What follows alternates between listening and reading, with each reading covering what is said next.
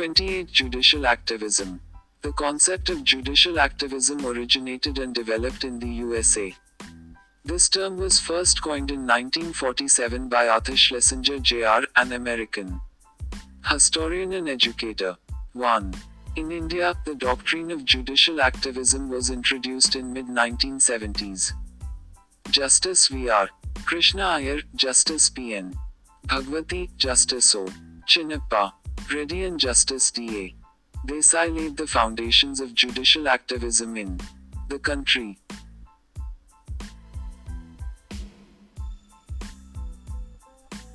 Meaning of judicial activism Judicial activism denotes the proactive role played by the judiciary in the protection of the rights of citizens and in the promotion of justice in the society.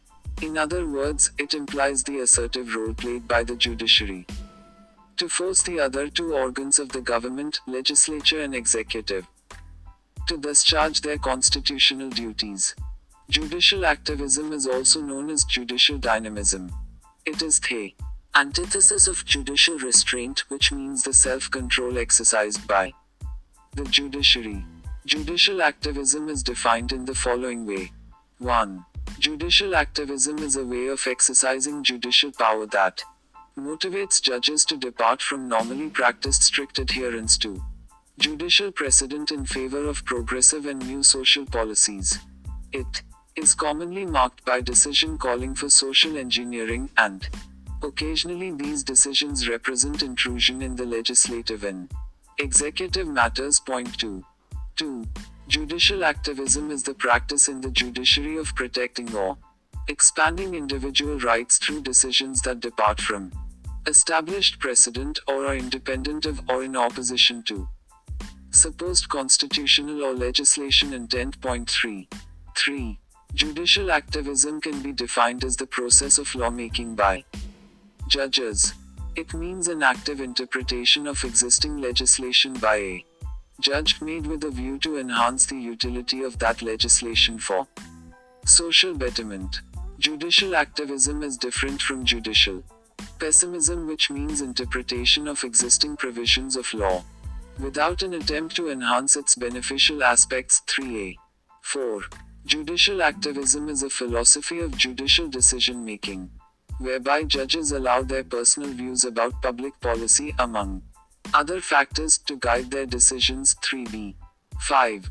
Judicial activism is a procedure to evolve new principles, concepts, maxims, formulae, and relief to do justice or to expand the standing of the litigant and open the door of courts for needier to entertain litigation affecting the entire society or a section of it. 3c. The concept of judicial activism is closely related to the concept of public interest litigation PIL. It is the judicial activism of the Supreme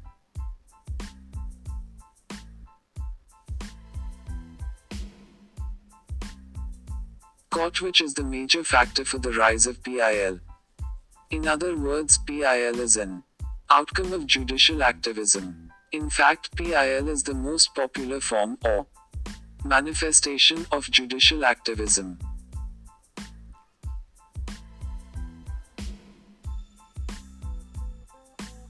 Judicial review and judicial activism.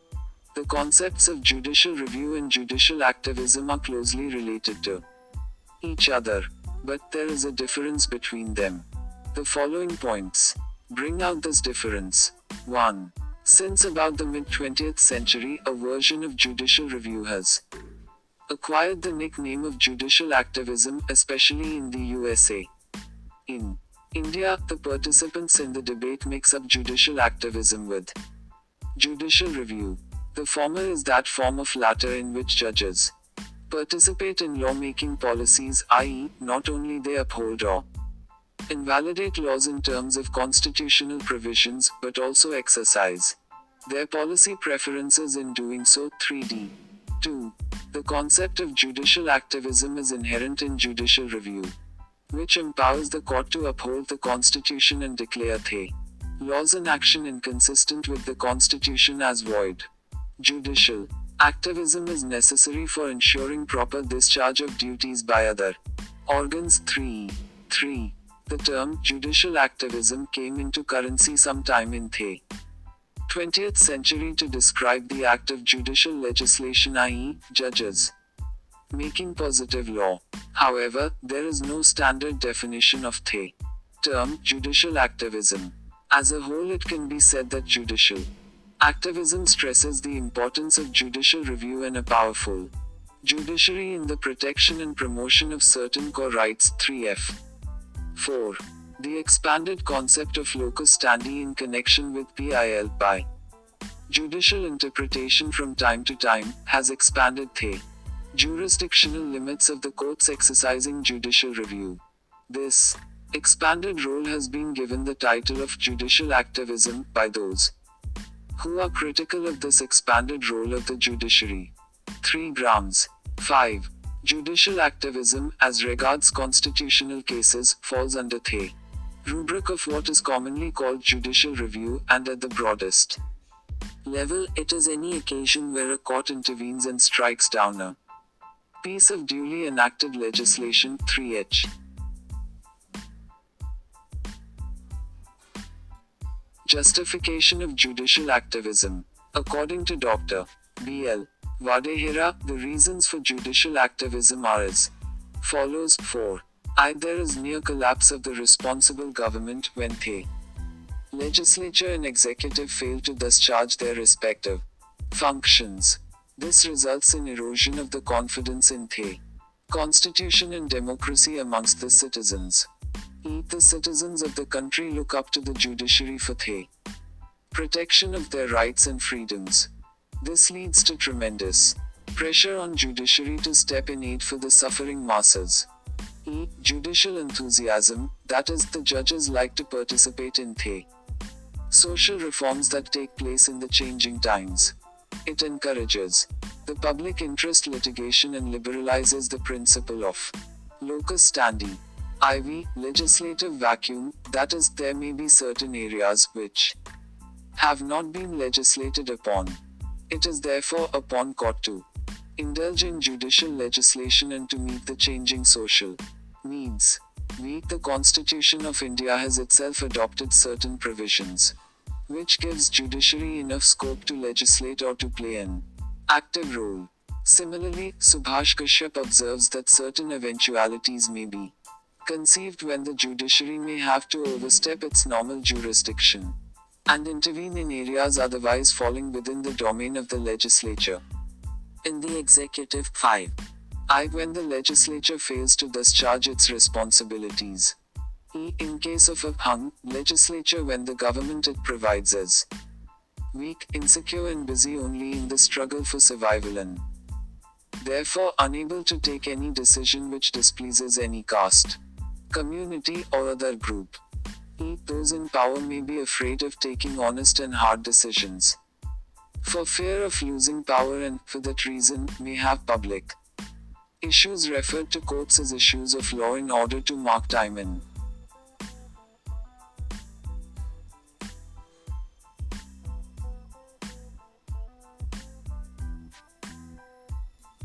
Delay decisions or to pass on the odium of strong decision making. To the courts. IV, where the legislature and the executive fail to protect the basic rights of citizens, like the right to live a decent life, healthy surroundings, or to provide honest, efficient, and just system of laws and administration. V, where the court of law is misused by a strong authoritarian parliamentary party government for ulterior motives, as was sought to be done during the emergency aberration.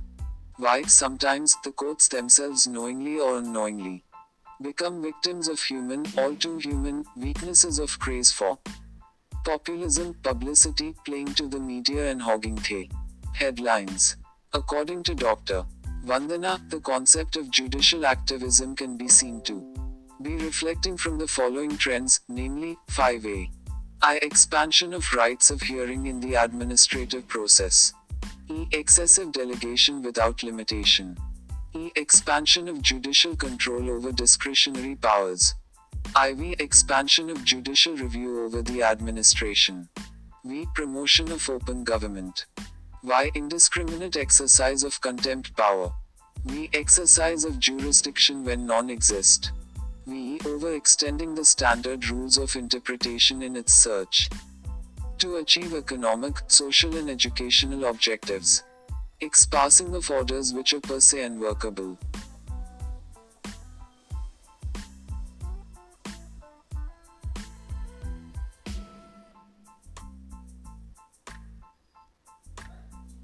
Activators of judicial activism. Upendra Baxi, an eminent jurist, has delineated the following typology of social, human rights activists who activated judicial activism 6. Colon 1. Civil rights activists, these groups primarily focus on civil and political rights issues. 2. People rights activists, these groups focus on social and economic rights within the contexts of state repression of peoples' movements. 3. Consumer rights groups, these formations raise issues of consumer rights within the framework of accountability of the polity in the economy. 4. Bonded labor groups, these groups ask for judicial activism as nothing short of annihilation of wage slavery in India. 5. Citizens for Environmental Action, these groups activate an activist judiciary to combat increasing environmental degradation and pollution. 6. Citizen groups against large irrigation projects, these activist formations ask the Indian judiciary the impossible for any judiciary in the world, namely, cease to and desist from ordering against mega irrigation projects. 7. Rights of child groups, these groups focus on child labor. They right to literacy, juveniles in custodial institutions, and rights of children born to sex workers. 8. Custodial rights groups These groups include social action by prisoners' rights groups, women under state protective custodian, persons under preventive detention. 9. Poverty rights groups These groups litigate issues concerning drought and famine relief in urban impoverished. 10. Indigenous peoples' rights groups These groups agitate for Issues of forest dwellers, citizens of the 5th and 6th schedules of the Indian Constitution and identity rights. 11. Women's rights groups, these groups agitate for issues of gender equality, gender based violence and harassment, rape and dowry murders.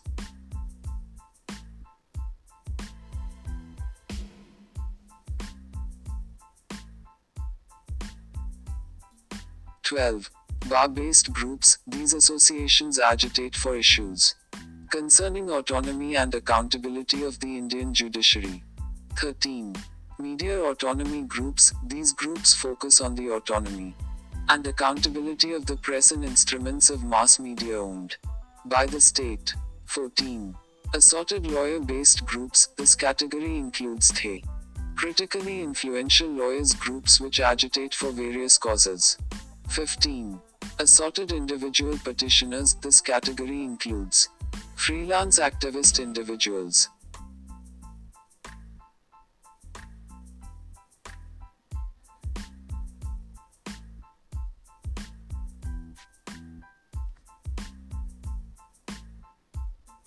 Apprehensions of judicial activism.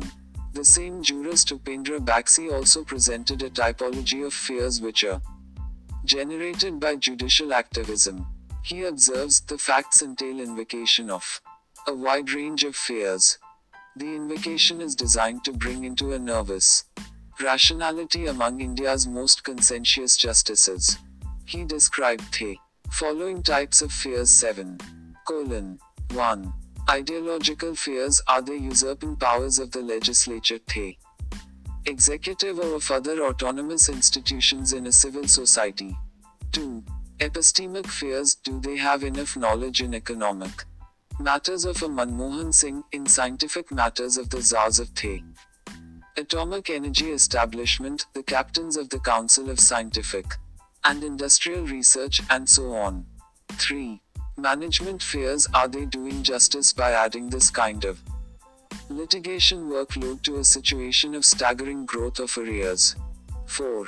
Legitimation fears are not they causing depletion of their symbolic and instrumental authority by passing orders in public Interest litigation which the executive may bypass or ignore. Would not the people's faith in judiciary, a democratic recourse, be thus eroded? 5. Democratic fears is a profusion of public interest litigation. Nurturing democracy or depleting its potential for the future. 6. Biographic fears What would be my place in national affairs? After superannuation, if I overdo this kind of litigation.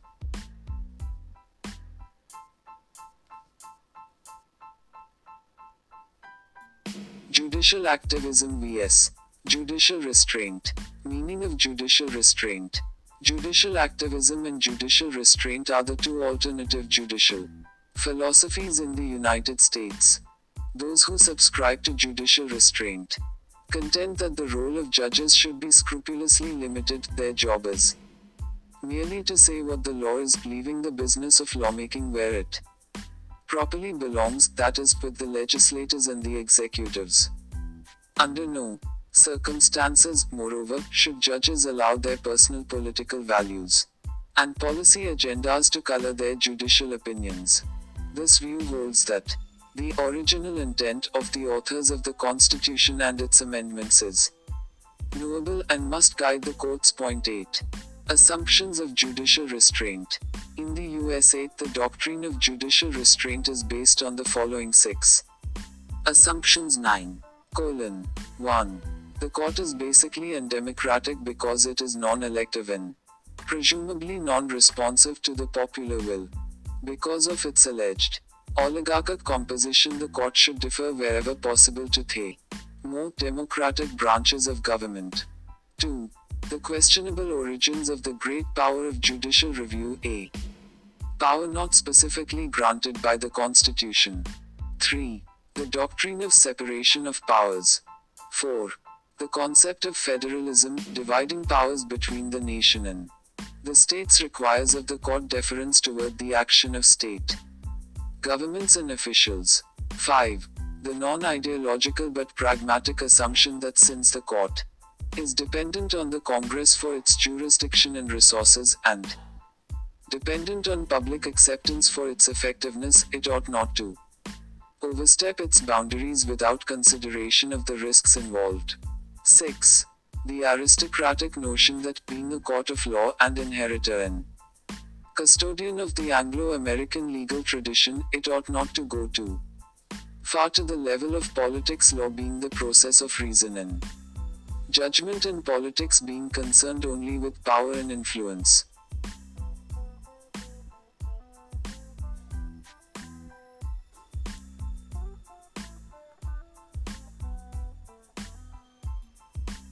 Above, it is clear that all the assumptions, except the second, dealing with the judicial review, hold good in the Indian context too. Supreme Court Observations While delivering a judgment in December 2007, the Supreme Court of India called for judicial restraint and asked courts not to take over the functions of the legislature or the executive, saying there is a broad separation of powers under the constitution and each organ of the state must have respect for others and should not encroach on others' domain. In this context, the concerned bench of the court made the following observations 10 colon 1. The bench said we are repeatedly coming across cases where judges are unjustifiably trying to perform executive or legislative functions. This is clearly unconstitutional. In the name of judicial activism, judges cannot cross their limits and try to take over functions which belong to another organ of the state. 2. The bench said judges must know their limits and must not try to run the government. They must have modesty and humility and not behave like emperors. 3. Quoting from the book The Spirit of Laws by Montesquieu on the consequences of not maintaining separation of powers among the three organs, the bench said the French political philosopher's warning is particularly apt and timely for the Indian judiciary today, since very often it is rightly criticized for overreach and encroachment on the domain of the other two organs. 4. Judicial activism must not become judicial adventurism, the bench warned the court's adjudication must be done within the system of historically validated restraints and conscious minimization of judges' preferences. 5. The courts must not embarrass administrative authorities and must realize that administrative authorities have expertise in the field of administration while the court does not. 6. The bench said the justification often given for judicial encroachment on the domain of the executive or the legislature is that the other two organs are not doing their jobs properly. Even assuming this is so, the same allegations can be made against the judiciary too. Because there are cases pending in courts for half a century.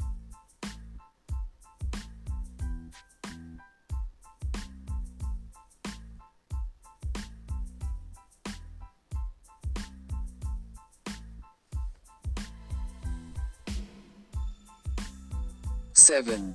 If the legislature or the executive was not functioning properly, it was for the people to correct the defects by exercising their franchise properly in the next elections and voting for candidates who would fulfill their expectations or by other lawful methods, e.g., peaceful demonstrations. 8.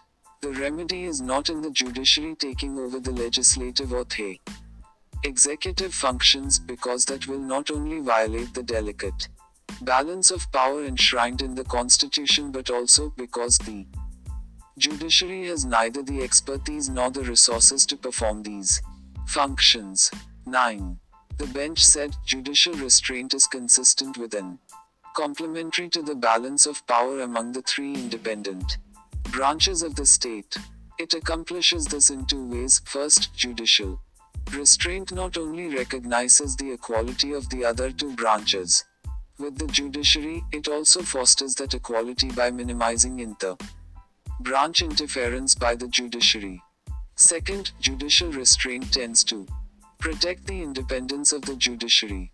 When courts encroach on the legislative or administrative fields, almost inevitably voters, legislators, and other elected officials will conclude that the activities of judges should be closely monitored.